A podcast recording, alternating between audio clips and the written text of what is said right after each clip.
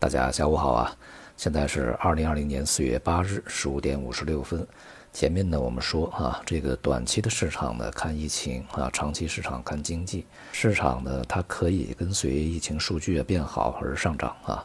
那么也就会跟随呢这个疫情的数据变差而下跌。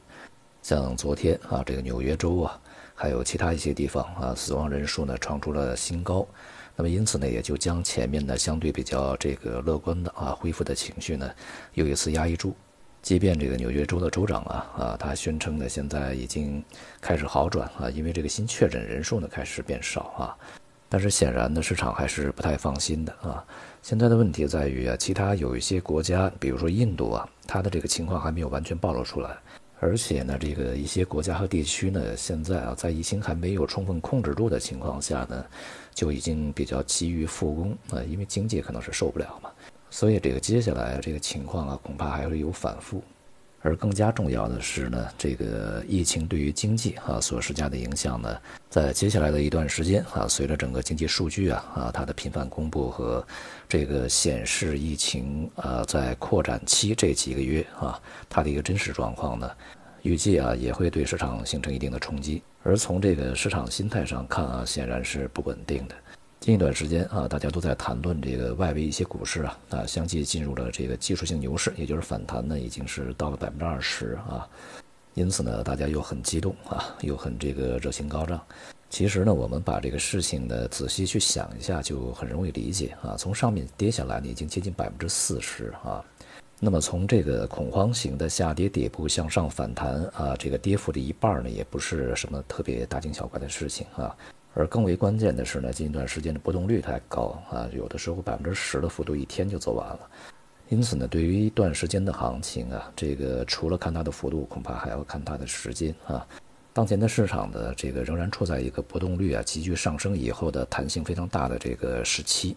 从极高的波动率呢降到极低的波动率，它还是需要一个过程的啊，就像一个从高空坠落的皮球道理是一样的，这个高度越高，它反弹的幅度也就越高啊。恐慌性的心态结束呢，需要有一个过程啊。当这个起初呢不知所措的情况下啊，出现极度恐慌，导致市场大跌以后啊，然后惊魂稍定，这个就会使市场啊这个持稳反弹。最终呢，它还会去仔细的去观察市场啊，发现任何风吹草动呢，它仍然会这个继续的抽身啊，这就是一个三段吧。现在呢是处在一个第二阶段啊，第三阶段还没有到来。由于现在这个市场情况显然还没有激励啊，整个这个买入热情的重新恢复，所以说呢，即便这个市场反弹呢，它也是在一个相当凌乱的状态里面进行啊，涨一涨，跌一跌，这个忽上忽下，跳上跳下。那么昨天啊是一个跳空高开的一个高走，那么今天就是一个跳空低开啊。这种涨一涨，跌一跌啊，这种这个状态呢，会在一个区间里面呢是比较这个常态进行的啊。而且当前这个水平呢，有一些这个股指已经反弹的相对来讲比较充分一些啊，所以呢，它随时啊回跌的可能性呢，风险是存在的。拿这个上证指数做例子啊，前面我们讲的，它在近一段时间的波动区间呢，大致就是在2650到2850啊，在这样的一个区间里面呢，它的波动啊相对是比较随机的啊，也就是属于那种凌乱的波动啊，今天涨明天跌都很正常。像今天 A 股呢是普遍的低开啊，然后呢最终啊温和收低。虽然呢保持和昨天啊相对这个一致的啊一个波动区间呢稳定住啊，不过呢像明天啊，比如说今天这个收盘是在2800点以上嘛，明天呢这个跳空低开在2800点以下啊，这也是很正常的一种现象。所以呢，我们对于短期这种市场的追逐呢，其实还是尽量的应该避免啊。这两天的这个成交量啊是较前一段时间有所上升啊。这个现象呢，其实是一个相对让人比较担心的事情啊。这种现象呢，或许啊，意味着很多人呢又已经冲了进去啊。明天将要举行的这个原油谈判啊，它其实呢和其他的因素、疫情以及经济呢，共同在对目前的整个风险市场，我们说包括这个股市和商品啊，形成共同的这个主要的影响因素。前面我们也说了啊，这次会议呢其实是不乐观的啊。现在这个美国不去参加减产，像加拿大呀、什么挪威呀，他们的产量其实这个量级还是差很多啊，都是几百万桶一天的级别啊，和这个美国1300万桶还是有很大差异的。所以在接下来的这个会议里面啊，是否能够会有一个良好的结果呀？是一个不是那么特别乐观的事儿啊，因此我们看这个石油价格呢也并没有受到持续的激励啊，反而呢是从一个反弹高点开始回落了，也从前两天啊那种亢奋状态呢开始变得理性啊，重新反映一个会议结果不太好的这种预期啊。如果这个会议啊果然不好，那么恐怕这个油价呀还会再探新低啊。在这个过程中呢，这个股市和油价恐怕会有一个同样的一个运行的方式和节奏。也就是说呢，股市啊也存在啊在当前的这一个反弹的高档重新再向底部回落啊这样的一个风险，而且从这个当前的节奏上看啊，这种可能性是比较大的啊。不过呢，在这样的一个运行过程中啊，这个一些其他的大宗商品啊，比如说工业品呢，和原油的运行节奏不是那么特别的趋同啊。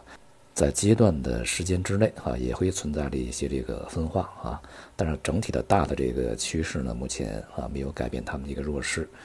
但是呢，这个反弹整理这个时间啊，可能会还会啊延续几个交易日。预计在接下来的几个交易日呢，表现最好的还是债券啊。今天这个像国债的2年期、5年期，它这个收益率又是继续的啊大幅下挫，目前看呢还会有空间啊。短期的这种急冲行情，也就是债券市场的一个急速上涨行情呢，在接下来的几个交易日可能会加速啊，但是呢，也正是这种加速，它也酝酿着一个相对比较明显的调整，可能会在未来一段时间会到来啊。所以，一方面呢，我们的债券多头呢可以继续持有啊，另外一方面呢，要时刻啊准备着市场的一个比较明显的回档出现。从长期而言呢，因为现在啊，整个中国的这个债务体系相对于其他一些国家而言是比较健康的啊，虽然说风险也不小，但是呢，已经大大的这个超出其他很多发达国家啊他们的一个状态，同时呢，这个收益率啊也是比较高，那因此呢，也会长期对于中国的债市呢构成支持，同时也会对人民币啊构成支持。所以呢，如果债市啊真的能够出现一轮呢相对比较明显的调整啊，那么也是提供给我们一个再度入场去持有中国债券的一个非常好的机会啊。总之呢，当前的这个风险市场啊，仍然是处在一个整理状态，也就是整固状态。在区间整固的这个过程中呢，忽上忽下啊，跳上跳下啊，将是它的一个常态特征。